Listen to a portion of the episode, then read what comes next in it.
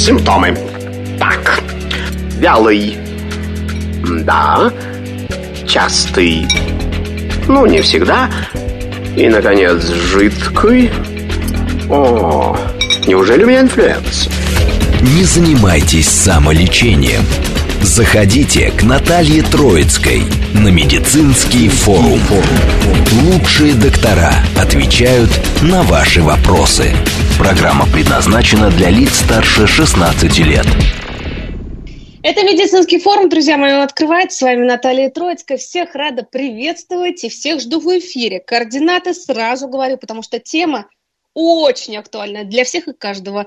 От мала до велика, к сожалению, ну, а может быть и к счастью в некоторых ситуациях. СМС-сообщение для эфира. Плюс семь девятьсот двадцать пять восемь восемь восемь восемь девяносто четыре восемь.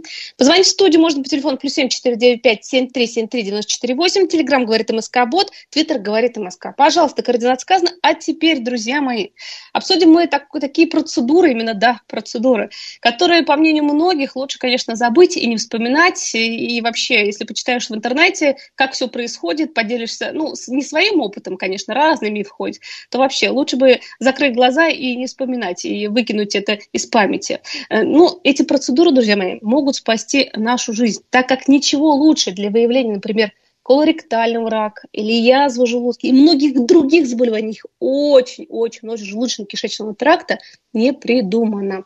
О гастроколоноскопии будем говорить. Жду ваше мнение. Возможно, хотите поделиться опытом, может быть, задать вопрос. Пожалуйста, координаты сказаны по, по ходу эфира, буду еще повторять, напоминать. Итак, на связи с нашей студией а, врач-эндоскопист Боткинской больницы, кандидат медицинских наук Наталья Валерьевна Вычужанина. Наталья Валерьевна, здравствуйте. Здравствуйте. Так, ну что, начнем с какой-то статистики по гастроколоноскопии. Либо не будем это трогать, потому что их очень-очень-очень много проводится круглосуточно, и что-то действительно выявляется. Ну, о процедурах мы поговорим, да?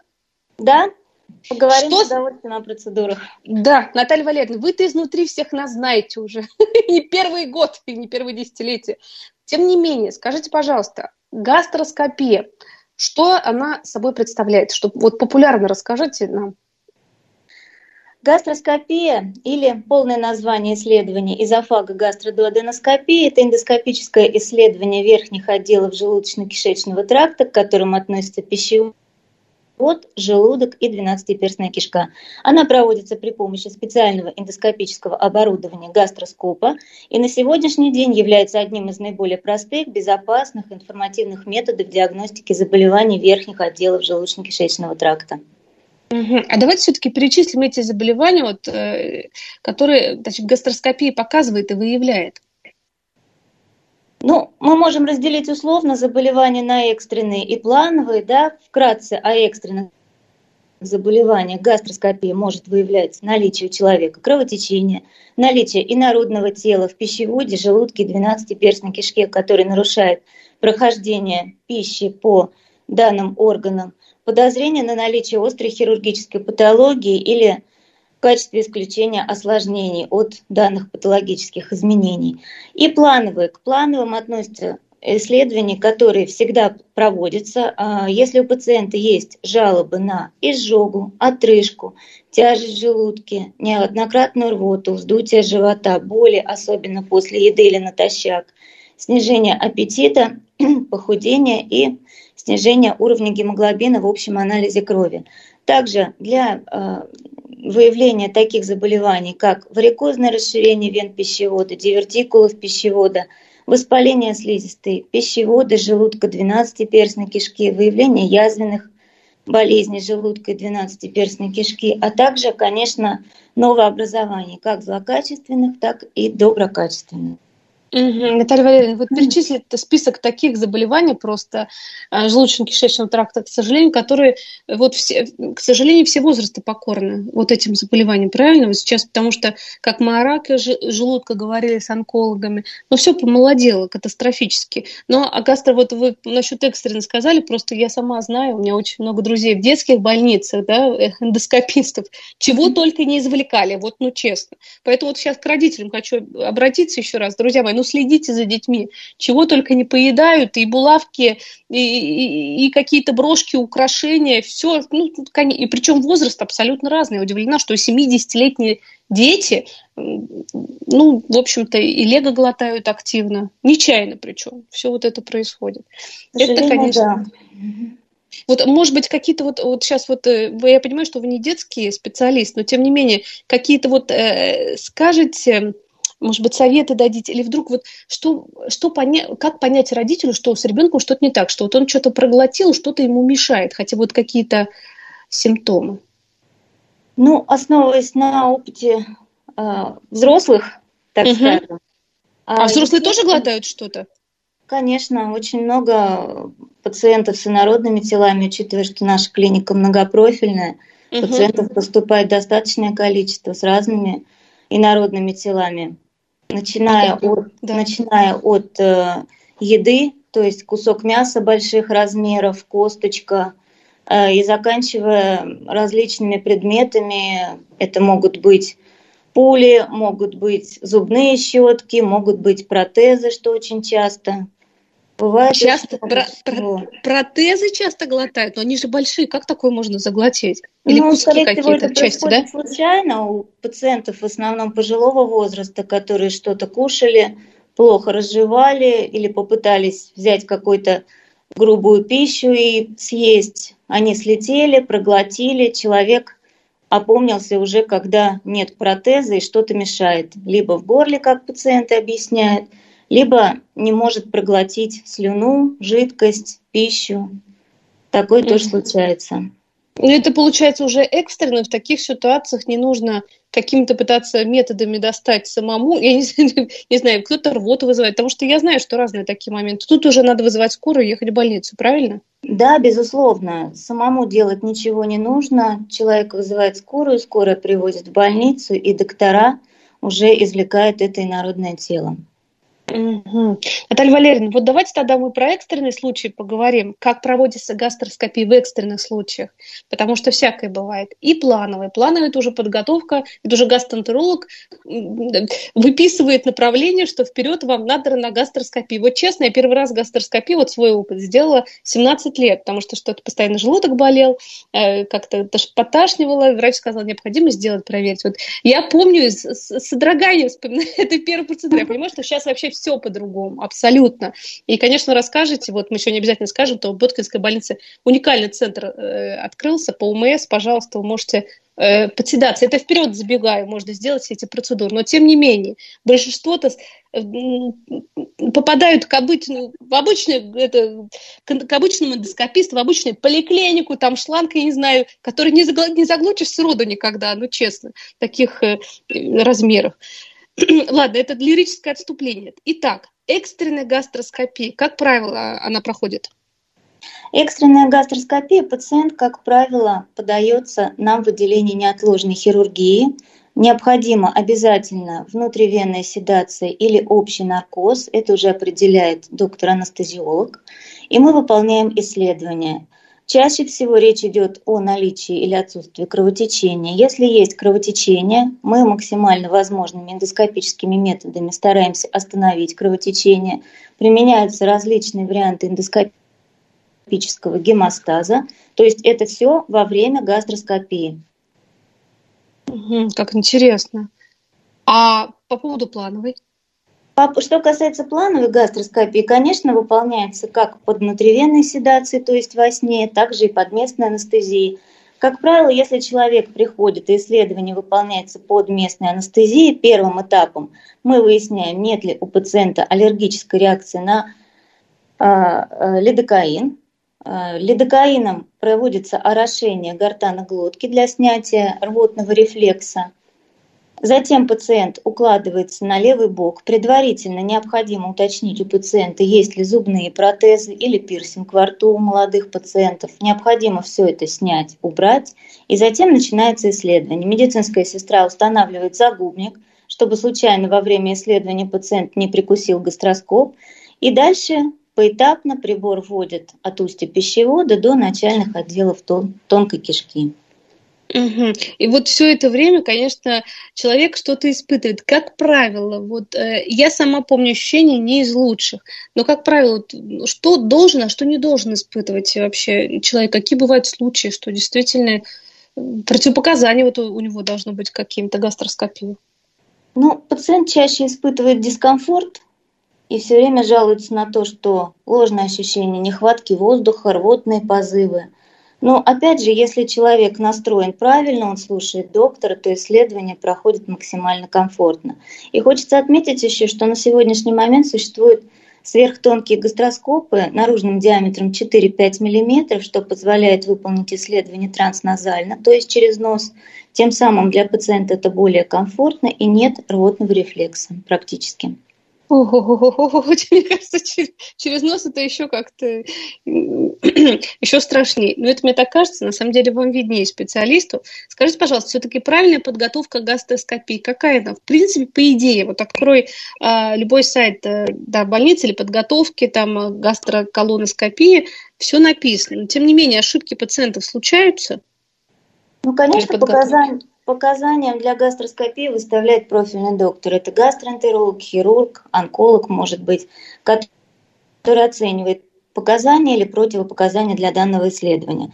В целом сама процедура какого-то особого подготовительного момента не требует. Накануне исследования разрешается легкий ужин не позднее 19 часов, и в день исследования пациент приходит натощак, то есть Пациент не должен ни есть, ни пить. Многие считают, что раз натощак, значит только не есть.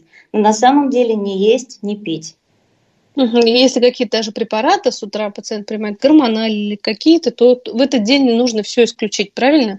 В этот день пациент может выпить свой препарат рано утром и запить одним глотком воды. Это допустимо. Угу. Скажите, пожалуйста, вот в определениях путаемся. Гастроскопия, вот ЭГДС, а это по-другому называется, и ФГС. Вот в чем разница? Потому что разные назначения у пациентов, и начинается путаница. Есть ли какая-то разница или нет? На самом деле аббревиатуры разные, но в принципе все одно и то же. ЭГДС – это эзофагогастродуоденоскопия, то есть это осмотр пищевода, желудка и 12-перстной кишки. Гастроскопия – это осмотр желудка, а ФГДС – просто аббревиатура, что исследование выполняется при помощи фиброволоконного аппарата. Угу. То есть, э, Скажи... в простонародье говоря, глазом смотрят, а не на экране. А, ну, на экране, наверное, кстати, вот наиболее лучшие все-таки исследования это вот э, на экране или глазом все-таки? Ну, конечно, на экране.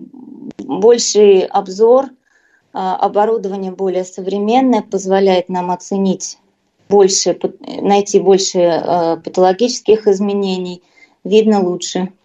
Угу. Наталья Валерьевна, вот такой вопрос. Вот можно ли подцепить инфекцию предыдущего пациента при проведении гастроскопии? Потому что это даже не только, это не миф, это вот самый главный вопрос у многих пациентов. Переживает, тем более в очередь сидит, один вышел, другой зашел. А вот, кстати, у вас э, в центре, там же там такой объем, я просто вчера как раз смотрела и новости по вашему эндоскопическому центру Боткинской больницы, 300 пациентов в день.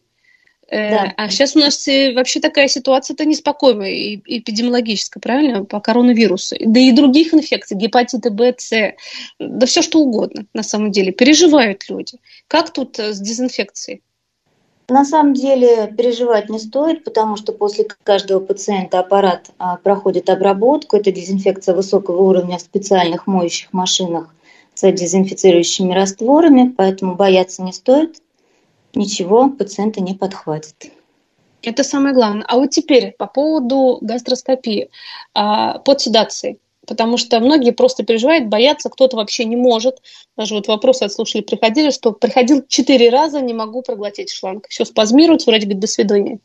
Вот тут э, только показания под седацией, чтобы человек расслабился, правильно уснул?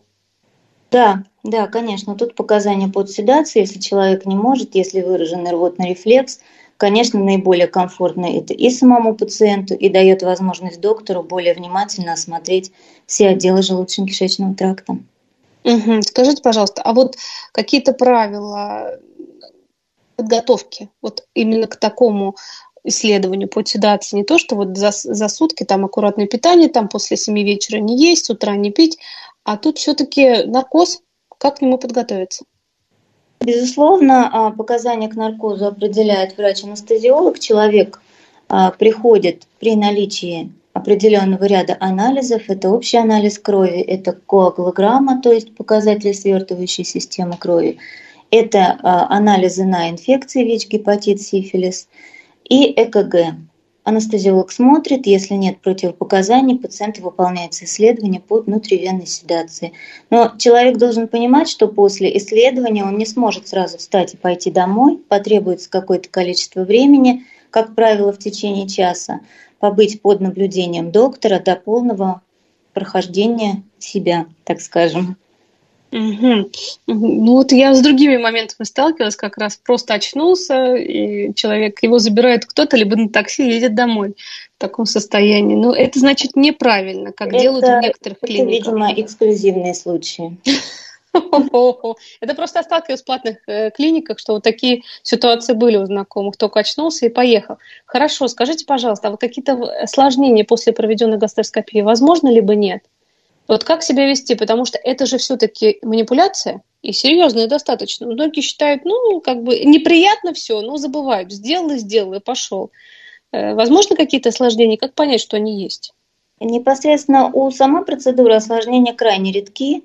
К ним могут относиться травматическое повреждение стенки пищевода – и вызванное данной травмой кровотечение, либо кровотечение при полипэктомии, например, удаление полипа. Но это ситуации экстренные, которые а, требуют незамедлительного вмешательства. А, к счастью, они достаточно редки, и такие побочные явления встречаются крайне редко. Если все выполнять правильно и слушать доктора, то риски сводятся к минимальным. Угу. Наталья Валерьевна, а вот э, эти осложнения, они, как правило, сразу, уже доктор в курсе, когда это произошло, либо э, на следующий день могут, или к вечеру, когда пациент уже дома? Ну, как правило, если что-то такое происходит, то доктор понимает, что произошла какая-то ситуация и какое-то количество времени, полчаса, час, он все-таки наблюдает пациента, если что-то развивается – то, естественно, это вызывается скорая помощь, если речь идет о поликлинике, либо если это стационар, то помощь оказывается в стационаре. Угу. А все-таки вот э, самые частые э, заболевания, которые выявляет гастроскопия, вот, э, вот у вас лично, ваш личный рейтинг, это какие заболевания? Ну, часто встречаются различные гастриты, атрофические, неатрофические, эрозивные, неэрозивные. Встречаются язвенные, язвы желудка, 12-перстной кишки. А, часто встречается гастроэзофагиальная рефлюксная болезнь, так называемая, что клинически у пациента проявляется изжогой, отрыжкой, ну и, безусловно, выявляется новообразование доброкачественного и злокачественного характера. Учитывая, что сейчас эндоскопическое оборудование шагнуло сделала большой шаг вперед по э, своим современным качествам, высокоэкспертного класса становится. Поэтому у нас есть возможность выявлять заболевания на ранних стадиях, если речь идет о онкологии.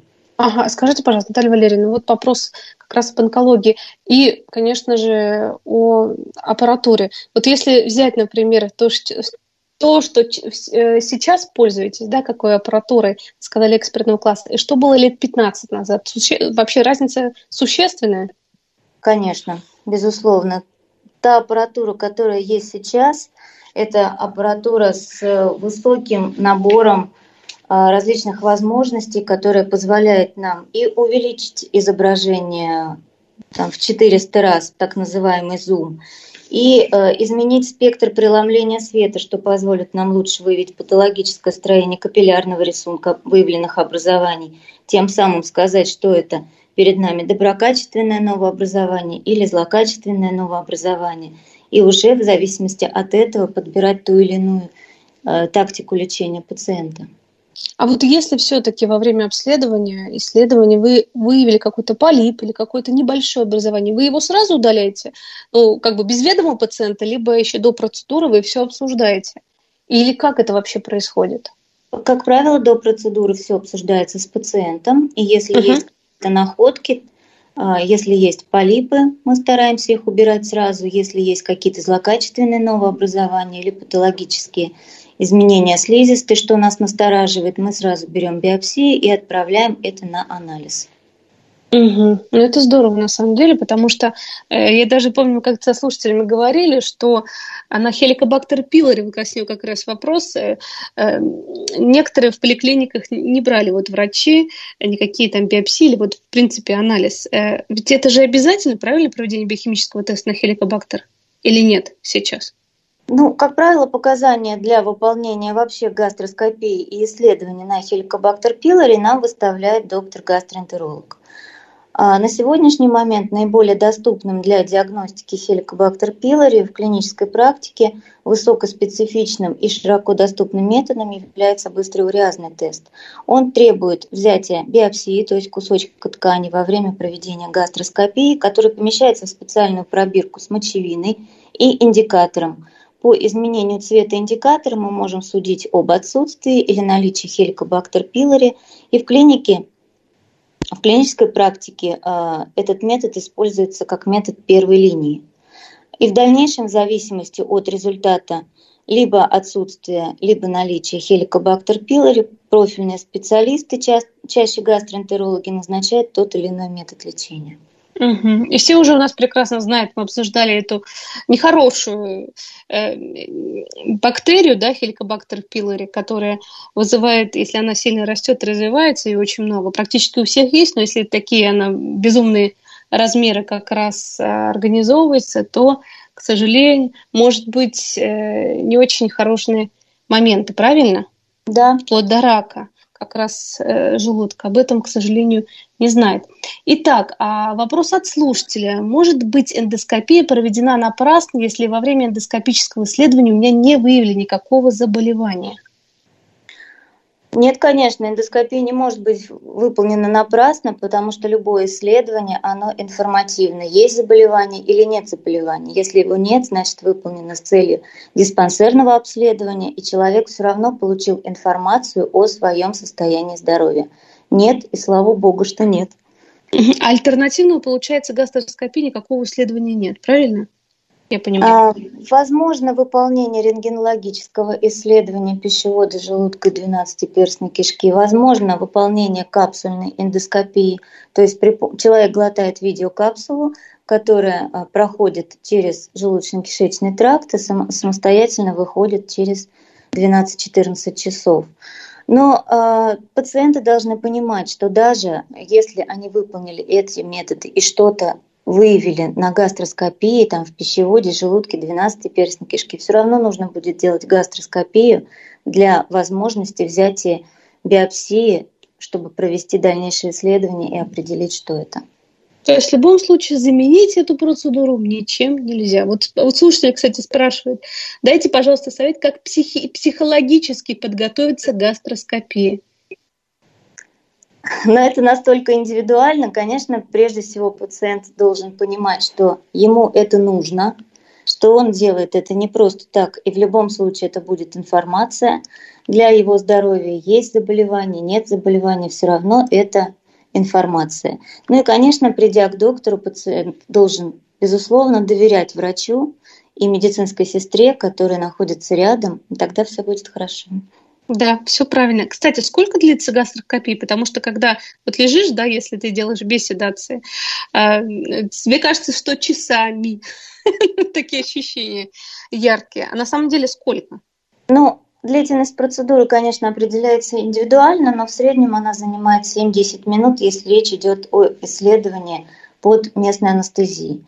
Если же речь идет о исследовании под внутривенной седацией или во сне, как это принято говорить, а, тогда, конечно, немножко удлиняется исследование за счет проведения самой седации и а, дальнейшего периода восстановления.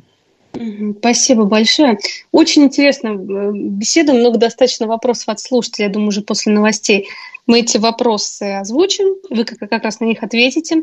Друзья мои, напоминаю, о чем мы сегодня говорим. Главная тема эфира – гастроколоноскопия. Если собираетесь, планируете, уже необходимо это сделать. Ну и знаете, конечно, есть экстренные ситуации, вы уже никуда не избежите, если вдруг чего-то случилось. Еще раз напомню координаты для эфира. СМС плюс семь девятьсот двадцать пять восемь восемь восемь восемь девяносто четыре восемь. Звонок в студию плюс семь четыре девять пять семь три семь три девяносто четыре восемь. Телеграмм говорит МСК Бот, Твиттер говорит МСК. Вернемся после новостей. Симптомы. Так, вялый. Да. Частый. Ну, не всегда. И, наконец, жидкий. О, неужели у меня инфлюэнца? Не занимайтесь самолечением. Заходите к Наталье Троицкой на медицинский форум. Лучшие доктора отвечают на ваши вопросы. Продолжаем наше общение. Координаты эфира. СМС плюс семь девятьсот двадцать пять восемь восемь восемь восемь девяносто четыре восемь. Звони в студию, может быть, телефон плюс семь четыре девять пять семь три семь три девяносто четыре восемь. Телеграмм говорит МСК Бот. Твиттер говорит МСК. Друзья мои, сегодня мы говорим о гастроколоноскопии. Да, эти процедуры необходимы. Бывает экстренная ситуация, мы уже в начале эфира перечислили, даже зубные протезы глотают взрослые. Удивлена, не знала, но всякое бывает. Я думаю, что дети только балуются тем, что случайно проглатывают какие-то мелкие детали от конструктора. Нет, и взрослые что-то покрупнее, даже зубные щетки глотают. А бывает ну, плановая ситуация, что если что-то не так, а у большинства желудочно-кишечного тракта это прям вот слабое место, то отрыжка, то изжога, то те, какие-то, кстати, осложнения после коронавирусной инфекции. Сейчас вот, кстати, у доктора об этом спросим. Всякое может быть, без этого никуда. Вот как правильно подготовиться, куда идти, на что обращать внимание. Мы сейчас об этом тоже поговорим. Про седацию, тоже важные моменты обсудили. И повторим уже о колоноскопии сейчас будем говорить. Напомню, на связь с нашей студией кандидата медицинских наук, врач-эндоскопист, э, эндоскопист Боткинской больницы Наталья Валерьевна Вычужанина. Наталья Валерьевна, скажите, пожалуйста, вот э, мы уже перечислили такие моменты, да, экстренный план в гастроскопии. Вопросы от слушателей наших. Можно ли в Боткинской пройти гастроскопию по седации по ОМС и как это сделать? Да, конечно, можно. А, вот как раз хочется рассказать про наш новый эндоскопический центр или чуть позже, как скажете? Нет, давайте вот сейчас. Mm-hmm. Скажите, пожалуйста, вот, э, по крайней мере, что я из новостей узнала, его недавно открыли, буквально в конце июля. То есть любой москвич может взять э, направление в поликлинике, правильно? А, да, буквально меньше месяца назад в Боткинской больнице открылся первый в России и Европе эндоскопический центр. Аналогичные центры уже есть в Японии и Корее. Вот теперь открылся у нас который оснащен самым современным эндоскопическим оборудованием экспертного класса. Центр организован в рамках пилотного проекта при поддержке Департамента здравоохранения с целью сделать максимально доступной для москвичей высокотехнологическую эндоскопическую помощь. Как же попасть в наш центр? В принципе, в нашем центре могут обследоваться любой, может прийти на обследование любой человек – при себе должен иметь направление 057У из поликлиники. А, пациент, э, речь идет о пациентах, москвичах, сразу э, уточню, что если у пациента есть московский полис ОМС, в поликлинике пациент получает направление в эндоскопический центр Боткинской больницы, и он может пройти обследование бесплатно, как под наркозом, так и без наркоза, в зависимости от своего личного желания. И также любой человек может прийти к нам в центр на обследование, если нет направления или полиса, или человек не москвич, то возможно прохождение обследования по платным медицинским услугам. Понятно. Скажите, пожалуйста, как долго, вот э, если касаемо полиза, вот человек получил направление, как долго ему ждать приглашения на эти процедуры? Потому что иногда бывает, это вроде бы и планово, но врачи другие настаивают, которые его туда посылают, например, онкологи, что вам нужно быстрее это сделать, мы должны понять, что происходит. Пациент записывают максимально быстро. А, центр в день а, обследует более 300 человек, а, работает в две смены – 50% исследований проводятся под внутривенной седацией, 50% под местной анестезией. Напомню, что зависит в основном от желания пациента, но если есть какие-то э, хронические заболевания, которые не позволяют проводить под седацией, тогда, естественно, под местной анестезией. Угу. Вот сейчас по поводу местной анестезии поговорим про колоноскопию, потому что процедура одна из самых как сказать, неприятных. Э, была свидетелем как раз, когда и мужчины плакали, потому что это действительно женщины очень как бы неприятная ситуация, когда тем более человек не может расслабиться, и все это проходит, да.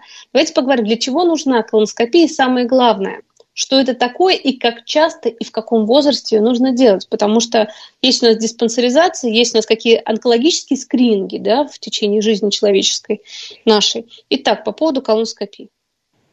Колоноскопия – это эндоскопическое исследование нижних отделов желудочно-кишечного тракта, позволяющее осмотреть слизистую толстой кишки и выявить патологические изменения, такие как воспалительные заболевания кишечника, опухолевые процессы, наличие дивертикулов. В настоящее время колоноскопия является золотым стандартом, позволяющим выполнить самые разнообразные диагностические и лечебные мероприятия, такие как взятие биопсии, удаление полипов и даже ранних раков толстой кишки. Эндоскопия, э, колоноскопия э, показана с целью диагностики. А, а, опять же, определяется профильным врачом. Это гастроэнтеролог, колопроктолог, хирург, онколог. Обычно это направлено на выявление воспалительных изменений толстой кишки, дивертикулов, полипов, а также исключение опухолевого процесса. Колоноскопия обязательно проводится пациентам при наличии жалоб, таких как признаки кровотечения, то есть появление алой крови, кала с примесью крови из густков, слизи в стуле, жидкий стул, который длится более недели, чередование запоров и поносов, болей в животе, чувство распирания и вздутия, потеря массы тела, слабость. Тогда необходимо делать колоноскопию. Также с диагностической целью в плане оценки проводимого лечения, как правило, это при воспалительных заболеваниях, толстой кишки, таких как язвенный колит, болезнь Крона. Ну и, конечно, основной целью современной эндоскопии является раннее выявление заболеваний скрининг колоректального рака. Напомню, что с появлением эндоскопического оборудования экспертного класса появилась возможность выявить мелкие образования полипа, которые в последующем могут привести, к сожалению, к развитию опухоли. Угу. Наталья Валерьевна, а вот скажите, пожалуйста, вот если такие находки, конечно, ходите, вы их убираете и отдаете на исследование, правильно? Да. А, вот, а все-таки вот мы по поводу колоректального рака говорили, уже очень давно, думаю, возьмем в ближайшее время в эфир эту тему, обсудим с врачом-онкологом. Это же очень часто, к сожалению, онкологическая болячка среди мужчин в том числе. А, но все-таки вот смотрите, если э, какие-то полипы, какие-то проблемы, у нас же до победного, ну все мы такие, да, вот мы такие пациенты, мы ходим, пока вот совсем, на самом деле, вот вы сказали, кровь кали, да, или что-то такое серьезное начинается, уже человек бежит к специалисту. А пока какие-то вздутия, какие-то неприятности в кишечнике, возможно, после антибиотиков, опять же, вот, пожалуйста, да, коронавирусная инфекция, что только в себя не впихивает человек, чтобы выздороветь, да, и не вливают врачи, борются за жизнь человека. Как вот потом все это, во-первых, восстановить, а во-вторых, э, может быть, какие-то симптомы скажете, которые вот не действительно, кроме вот э, э, кровь кали, нельзя пропускать. Это раз. И во-вторых, как часто все-таки в таком веке то, что мы едим, делать колоноскопию. Вот потому что есть рекомендации Минздрава, да, что там вот после 55, по-моему, 60 лет надо делать, или раз в 5 лет после 50 лет нужно делать колоноскопию. Но это, по-моему, очень мало.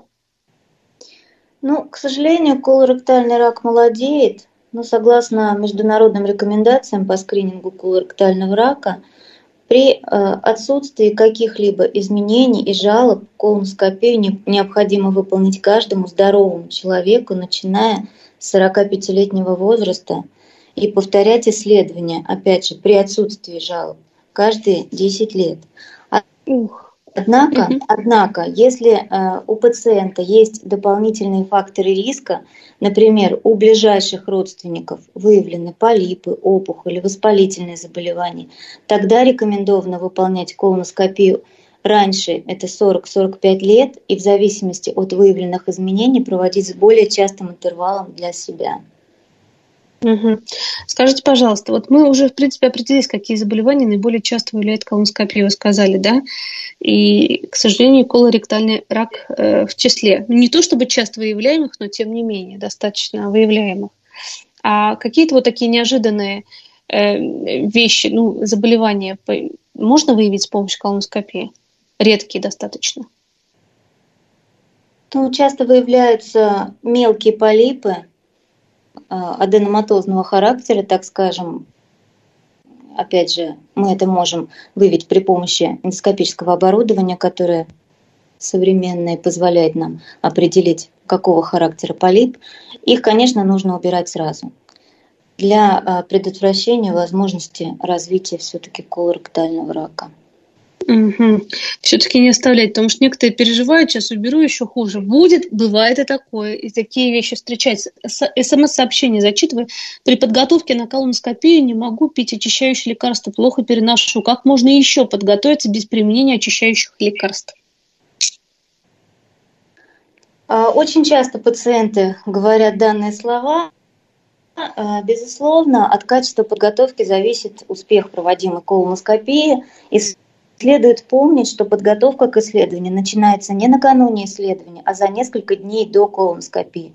Первое, что пациент должен помнить, что следует за три дня до колоноскопии соблюдать строгую диету с низким содержанием растительной клетчатки. Суть заключается в том, что кишечник избавляется от содержимого и красящих веществ, способных ухудшать видимость слизистой во время исследования – Вторым немаловажным фактором является соблюдение режима приема препарата для очистки кишечника. Отвечая на вопрос слушательницы, конечно, стоит сказать, что, во-первых, существует множество различных препаратов для подготовки. Сейчас их много, современных э, и малообъемных, и э, препаратов типа Фортранс, где нужно пить достаточно большой объем. Если плохо переносит, ну, рекомендовано кому-то помогать помогает пить в охлажденном виде, кому-то помогает закусывать лимоном или конфетами типа барбариса, либо пить через трубочку. Это уже все индивидуально. Третьим основным немало фактором подготовки является применение пеногасителей во время подготовки. В последнюю порцию препарата добавляется суспензия семитикона, и тем самым это тоже снижает пенообразование во время подготовки и во время самого исследования, и мы можем более детально осмотреть каждую складочку, каждый участок толстой кишки. И э, тоже следует отметить, что если пациент принимает постоянно какие-то лекарственные препараты, например, сахароснижающие, гипотензивные препараты, кроверазжижающие, то необходимо посоветоваться все-таки с, леч... с лечащим врачом, так как, возможно, потребуется изменение режима приема данных препаратов. А, так, вот следующий вопрос слушать. Через год после обнаружения рубцы, рубца, яз, язвенной деформации луковицы 12-перстной кишки по результату новой ЭГДС рецидива нет. Врач-эндоскопист написал динамическое наблюдение, а врач-гастентеролог – ремиссия. Прав ли врач Центра крови, назначив мне новую ЭГДС уже через 6 месяцев после последней?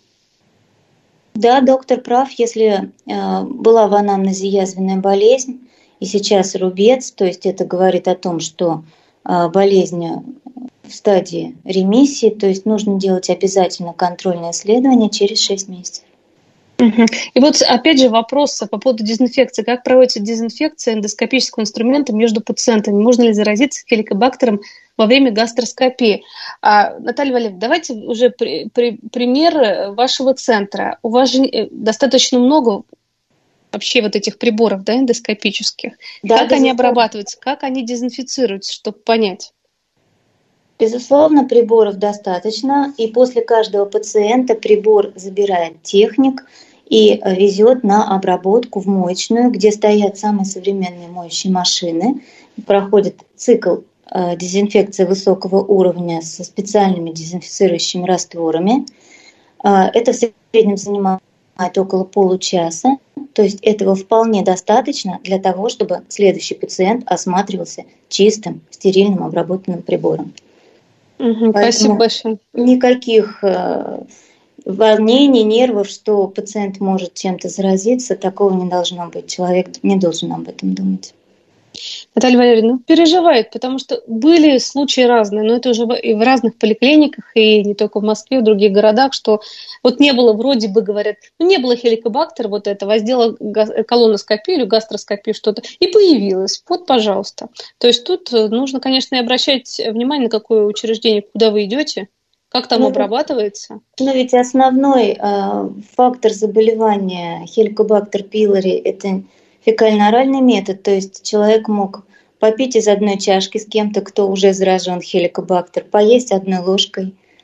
И вот, пожалуйста, получили хеликобактер. Это не значит, что заразили в больнице во время исследования.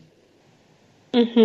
Ну, давайте мы все-таки поговорим о том, как правильно подготовиться к колоноскопии. Вот самые частые ошибки пациентов. Вот мы уже а, одно сообщение прочитали, да, но тут другая ситуация. Если честно, я вот нашей слушательницы согласна. Противно пить все эти средства, ужасно. И последствия тоже более приятные, да, когда нужно прочистить кишечник.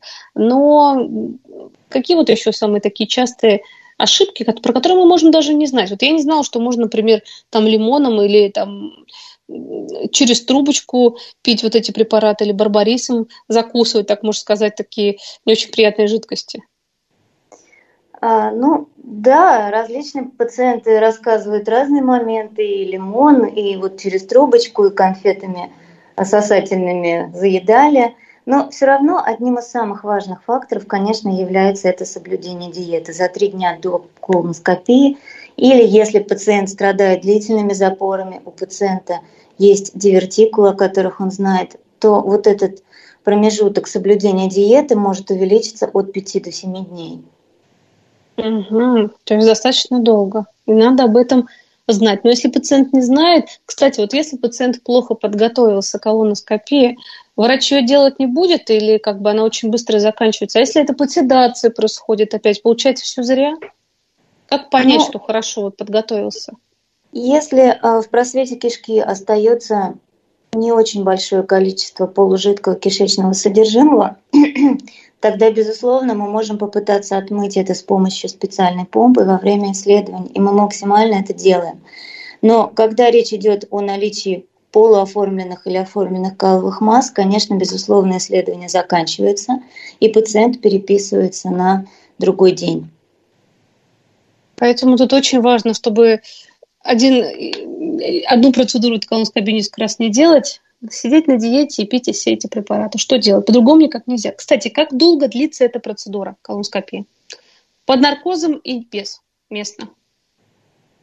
Время диагностики исследования в среднем составляет 30 минут плюс-минус, если речь идет о исследовании без наркоза. Однако длительность может зависеть от многих факторов, таких как, например, качество подготовки толстой кишки, то, о чем мы говорили сейчас, анатомические особенности пациента. Иногда бывает длинная сигмовидная кишка, петлистая, долиха сигма. И, конечно, а, немаловажную роль играет перенесенная ранее операция на животе, поэтому могут быть спайки, исследование затруднено и более длительно. Если же речь идет о исследовании под наркозом, то время нахождения после исследования оно увеличивается, так как пациент должен находиться какое-то время под наблюдением анестезиолога. Это очень важно. Вот, пожалуйста, тут вопрос такой от слушателей. А если... А, погодите. А если врач э, проткнет эндоскопом стенку кишечника, я буду во сне, что тогда будет? Ну, это, знаете, это самый частый миф, а может быть и миф. Может быть, встречались какие-то случаи. Скажите, пожалуйста, вот эндоскопом проткнуть стенку кишечника. Возможно вообще такое?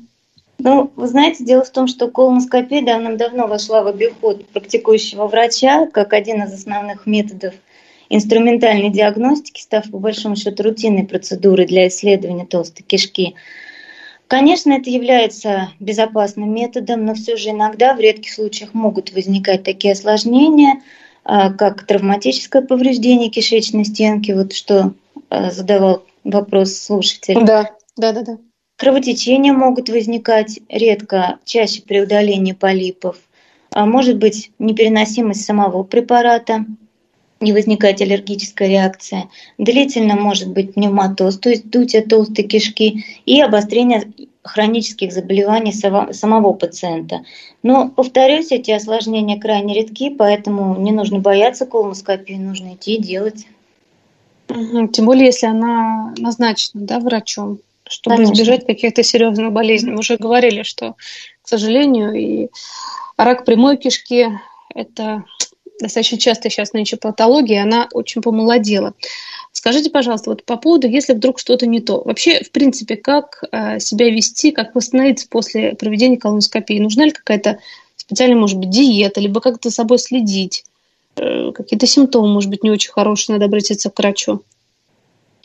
В принципе, после колоноскопии, если она выполнена под местной анестезией, то никакого особого периода восстановления не требуется. Пациент после исследования просто встает, идет домой, кушать он может через 30-40 минут после данного исследования. Если же речь идет о внутривенной седации во время проведения процедуры, то мы уже говорили об этом. Естественно, потребуется какое-то количество времени для нахождения в стационаре под наблюдением анестезиолога. Наталья Валерьевна, а скажите, пожалуйста, вот гастроколоноскопия, я же знаю, что очень часто делают все это вместе, прям одним махом, раз и два. Вот, э, и, конечно, такие процедуры делают только по седации, ведь вряд ли делают подместно и то, и другое вместе. Да? Нет, дел, делают и под местной анестезией, но чаще, конечно, делаются под седацией. Вот, например, в нашем центре всегда э, такие процедуры делаются под седацией, если нет каких-то противопоказаний. А, кстати, вот какие противопоказания э, к проведению э, седации? Вот даже вот я знаю, на, на разных форумах общаются слушатели, сиварановый газ, как, как кто-то там еще. Уже слушатели у нас как ну, специалисты, анестезиологи знают, как чего, как лучше.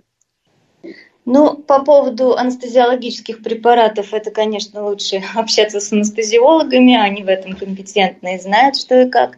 Ну, Противопоказаниями для внутривенной седации, наверное, могут быть, как и при проведении других каких-то вмешательств, это э, декомпенсация хронических заболеваний пациентов, э, таких как артериальная гипертония, тяжелый сахарный диабет, э, а, нарушение свертывающей системы крови, нарушение со стороны сердечно-сосудистой и дыхательных систем. А так, в принципе, седация во время исследования легкая, и пациент просыпается сразу по завершению процедуры. Угу. Хорошо, спасибо. Вот вопрос зачитываю от слушателя. Поясните, пожалуйста, что означает фраза «во всех отделах толстой кишки и белесоватые плоские округлые образования до 0,3-0,4 см в диаметре». Что это такое может быть? Могут ли это быть злокачественные образования? Ну, сложно судить, конечно конечно, просто о заключении. Нужно, конечно, у пациента собирать анамнез, э, принимал ли он антибактериальные препараты до этого. Если речь идет о толстой кишке, то, возможно, речь идет о э, псевдомембранозном колите, то лечит гастроэнтеролог. Как последствие применения антибактериальных препаратов. А так, конечно, хорошо бы прочитать протокол полностью и понимать, о чем идет речь. Вопрос, такой вопрос. Чем опасен пищевод Барретта и лечится ли он? Каждые три месяца делаем гастроскопию, пьем амипрозол. Пищевод Барретта, к сожалению, это опасное а, заболевание, которое может переродиться в рак пищевода. Но учитывая, что пациенты принимают препараты ингибитор протонной помпы наверняка наблюдаются у гастроэнтеролога и регулярно делают гастроскопию, поэтому риск сводится к минимуму. Нужно делать контрольные гастроскопии, нужно брать биопсии из измененных участков и смотреть степень дисплазии слизистой, но это уже определяют морфологи. По результатам данных заключений уже определяется дальнейшая тактика. Спасибо большое. Вопрос. Какую диету можете посоветовать? Долгое время беспокоит проблемы с животом. Год назад с помощью ФГДС обнаружили хеликобактер пилори. После антибиотиков появились проблемы с кишечником. Какие анализы лучше сдать и нужно ли делать колоноскопию? Ну, безусловно, первоначально нужно обратиться к гастроэнтерологу, чтобы понимать все показания, противопоказания для выполнения гастроколоноскопии – если такие жалобы есть, конечно, лучше сделать исследование, чтобы исключить самое плохое. Спасибо большое. Ну вот уже ближе к концу эфира, Наталья Валерьевна, какие советы для наших слушателей будут, для всех, кто, кто нас слушает, под, при подготовке, при, при вот, не знаю, психологической, может быть, настройке, при выполнении гастроколоноскопии. И самое главное, как вот понять, что это хороший специалист, хороший центр, какие вот такие основы основ должен знать человек, который планирует гастроколоноскопию делать? Ну, безусловно, человек должен мотив... быть мотивированным на выполнение того или иного исследования, потому что когда человек не настроен и его, грубо говоря, тащит за руку выполнять исследование, конечно, от этого толку мало. Поэтому человек должен понимать, что это ему нужно, в первую очередь для него самого. Человек должен проходить исследования в э, учреждениях, где есть аппаратура экспертного класса. Человек должен доверять доктору. Что самое главное. Спасибо вам большое. Было очень интересно. На, на связи с нашей студией был врач-эндоскопист Боткинской больницы, кандидат медицинских наук Наталья Валерьевна Бачужанина. Спасибо, было очень интересно. Спасибо большое. Всего доброго.